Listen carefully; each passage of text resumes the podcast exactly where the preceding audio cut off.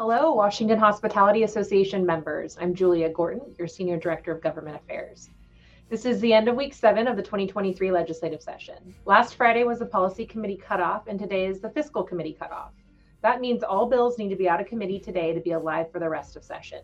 Here's a brief recap on our top priority bills. House Bill 1258 and Senate Bill 5465 will create state investments in tourism marketing. Both bills are alive and moving through the process. On the workforce development issue, House Bill 1730 would allow 18 to 20 year olds to work in the back of the house in most 21 and over establishments. House Bill 1299 would allow 18 to 20 year olds to engage in the production of liquor under certain conditions. And House Bill 1658 would allow high school students to receive elective credits for work experience. Each of these bills will give our industry additional tools to recruit young adults, especially at a time when so many hospitality businesses are still struggling to maintain full teams. A major priority of the association this session is public safety.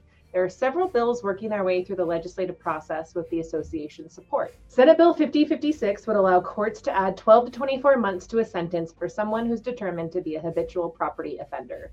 Senate Bill 5056 is on the Senate floor and will hopefully receive a vote next week. And we're also supporting House Bill 1638, which creates additional hiring incentives for state troopers. There are also bills we are opposing and working to ensure they do not get approved. Last week, we activated an action alert for Senate Bill 5002, a bill that would lower the BAC limit to 0.05. More than 400 members answered our call to action and engaged with their lawmakers. While the bill is still alive as of today, your calls, emails, and text messages to lawmakers are having a significant impact. Lawmakers are listening and sharing their concerns about the bill with each other.